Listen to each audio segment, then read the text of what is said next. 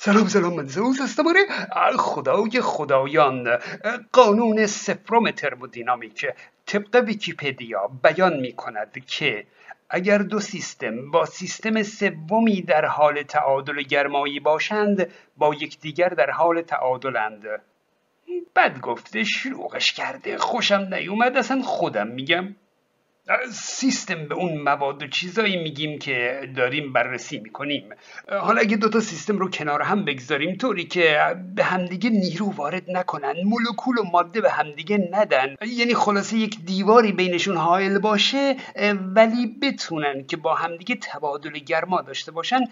دیگه لزومی نداره که اون دیوار بینشون رو سیستم سوم بنامیم خیر بی خودی شلوغش می‌کنن خب حالا اگه به اون دوتا سیستم فرصت کافی هم بدیم خیلی فرصت بدیم.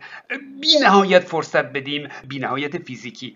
اون وقت بعد از اون فرصت طولانی اون دوتا سیستم دمای یکسانی خواهند داشت. از نظر گرما به تعادل می‌رسند به برابری می‌رسند. دیگه انتقال گرما بینشون متوقف میشه. این شد قانون سفرم ترمودینامیک. اما قانون اول ترمودینامیک چیه؟ قانون اول اول میاد یک انرژی درونی تعریف می‌کنه بعد میاد میگه اون انرژی درونی پایستگی داره.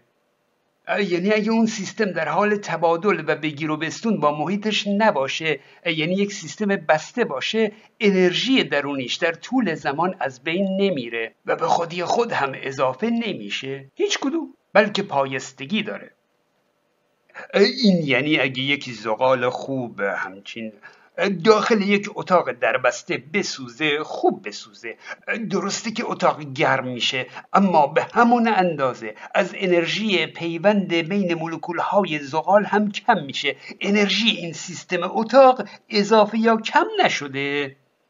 در سیستمی مثل خورشید باز این قانون برقراره اما اونجا کار از انرژی پیوند بین مولکول ها گذشته.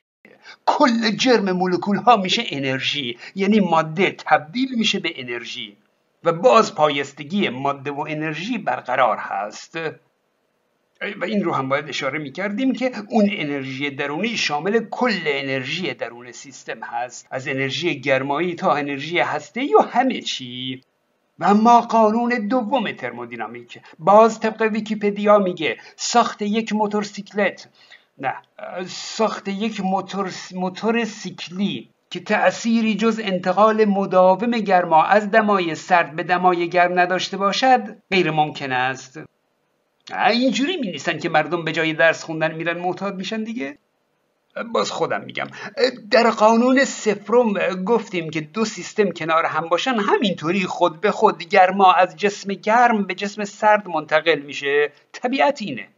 اما در قانون دوم میگه اینکه طوری بشه که نتیجه کار فقط انتقال گرما باشه اما این بار از جسم سرد به جسم گرم میگه نه. قانون دوم میگه چون این چیزی ممکن نیست. شما می‌تونید گرما رو به زور از جسم سرد به جسم گرم انتقال بدید. اما اولا نمی‌تونید که همه گرما رو از جسم سرد به گرم انتقال بدید. و بعدش هم در کنارش باید واکنشی صورت بگیره یه کاری صورت بگیره. این که تنها نتیجه کار خالص فقط انتقال گرما از سرد به گرم باشه نه ممکن نیست. در حالی که تو قانون سفرم از گرم به سرد ممکن بود. آنتالپی و آنتروپی هم بگیم تموم میشه.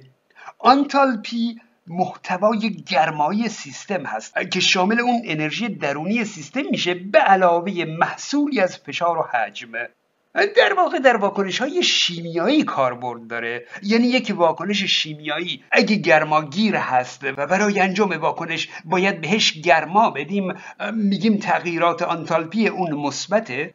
و اگه واکنش گرماده هست و در اثر واکنش گرما تولید میشه اون وقت میگیم که تغییرات آنتالپیش منفی هست.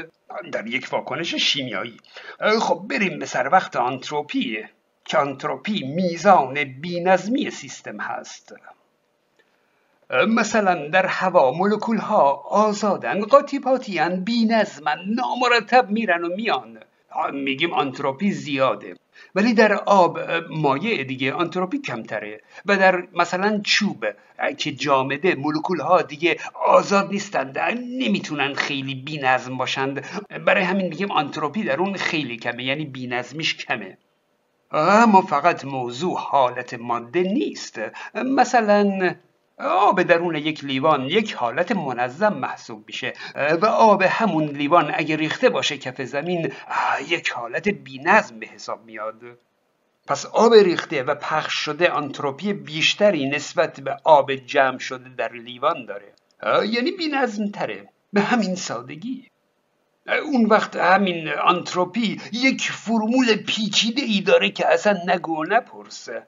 برای همین بین دو وضعیت باز تغییرات آنتروپی رو محاسبه می‌کنن که راحت تر باشه. یعنی مثلا اگه آب لیوان به زمین ریخت میگن آنتروپیش افزایش پیدا کرد. یعنی بی تر شد. خب حالا زمین صبحگاه پادگان رو در نظر بگیرید. سربازا همه در صف در سطر و سطور خودشون از جلو نظام مرتب و منظم ایستادند. این یک حالته یک حالت دیگه فرض کنید در همین زمین صبحگاه. سربازا یه گوشه زمین دعواشون شده ده بزن. همه افتادن جون همدیگه مشت و لگد. فرض دیگه کدوم حالت بی نظمی بیشتری داره؟ می‌دونم گول نخوردید. از نظر افسر نگهبان و از نظر مردم دعوا بینظمی هست و توی صف بودن نظم و انضباط. اما از نظر دانشمندان توی صف در سرتاسر سر زمین صبحگاهی حکم همون آب ریخته کف زمین رو داره و بی نظم به حساب میاد. و اون حالت که همه سربازا در یک گوشه جمع شدند و کتک کاری می‌کنند حکم همون آب درون لیوان رو داره و نظم محسوب میشه. مهم نیست که کی درست میگه کی نادرست. مهم اینه که اصل آنتروپی که در علم گفتن بر اساس نظر دانشمندا تنظیم شده و نه بر اساس نظر مردم. اصل آنتروپی میگه در یک سیستم بسته به طور طبیعی آنتروپی کم نمیشه. کم نمیشه یعنی یا ثابت میمونه و یا اینکه آنتروپی بیشتر میشه. بی نظمی بیشتر میشه. در سیستم باز چی؟ سیستمی که در حال گرفتن انرژی باشه اون وقت آنتروپی می‌تونه کم بشه می‌تونه منظم تر بشه. اما باز در سیستم کل که شامل منبع انرژی هم هست باز آنتروپی کم نمیشه. یعنی درسته که در گوشه ای از این سیستم کل آنتروپی داره کم میشه منظم تر میشه. اما در جای دیگه از همین سیستم کل داره با شدت بیشتری آنتروپی افزایش پیدا می‌کنه. خدا باورا با مطرح کردن آنتروپی می‌خوان بگن که فرگشت به طور طبیعی ممکن نیست. چون فرگشت روندی است به سوی افزایش نظم و روند طبیعی به سوی افزایش بینظمی است. پس فرگشت نمی‌تونه روند طبیعی باشه. خلاص اینجوری می‌خوان فرگشت رو رد کنند و یا اینکه دست خدا رو واردش کنند. خب بی خداها هم کم نمیارند. پاسخ میدن که اون که آنتروپی رو به افزایش هست در یک سیستم بسته هست. سیستم روی زمین یک سیستم بسته نیست. چرا که از خورشید انرژی می‌گیره. پس زمین شامل اون روند طبیعت که به سوی افزایش بینظمی است نمیشه. خب این پاسخ درسته. بحثی نیست. اما من خطاب به خدا باوران یک نکته اضافه کنم که فرگشت طبق تعریف بر اساس تصادف هست بر اساس انتخاب طبیعی است. خدا باورا می‌تونن تلاش کنند و فرگشت رو باطل کنند اما نمی‌تونن فرگشت رو بپذیرند و دست خدا رو هم درون وارد کنند. خیر. اون دیگه فرگشت نمیشه. میشه انتخاب مصنوعی به حول قوه الهی. اما حالا می‌خوام برم در جبهه خدا باورا خطاب بی خداها یک سوال مهم رو مطرح کنم. درسته که سیستم زمین یک سیستم بسته نیست و در زمین آنتروپی می‌تواند به طور طبیعی کاهش پیدا کند. اما اما در فرگشت چرا آنتروپی کاهش پیدا کرده؟ آخه چرا طبیعت به این سو رفته که آنتروپی کاهش پیدا کنه؟ اینکه می‌تونه به این سمت بره پاسخ این سوال نیست که چرا رفته به عبارت دیگه فرگشت بیشک در جهت پیچیده شدن سیستم جاندار پیش رفته و پیچیده شدن یعنی نظم بیشتر فرگشت در یک سیستم بسته نیست قبول.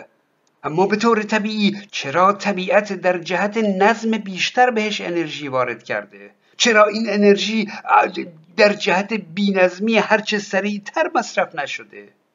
حالا اگه من بخوام در جبهه بی خدایان پاسخ بدم پاسخم باشه در کلیپ بعدی. فیسبوک من رو هم فراموش نکنید. من زوس هستم.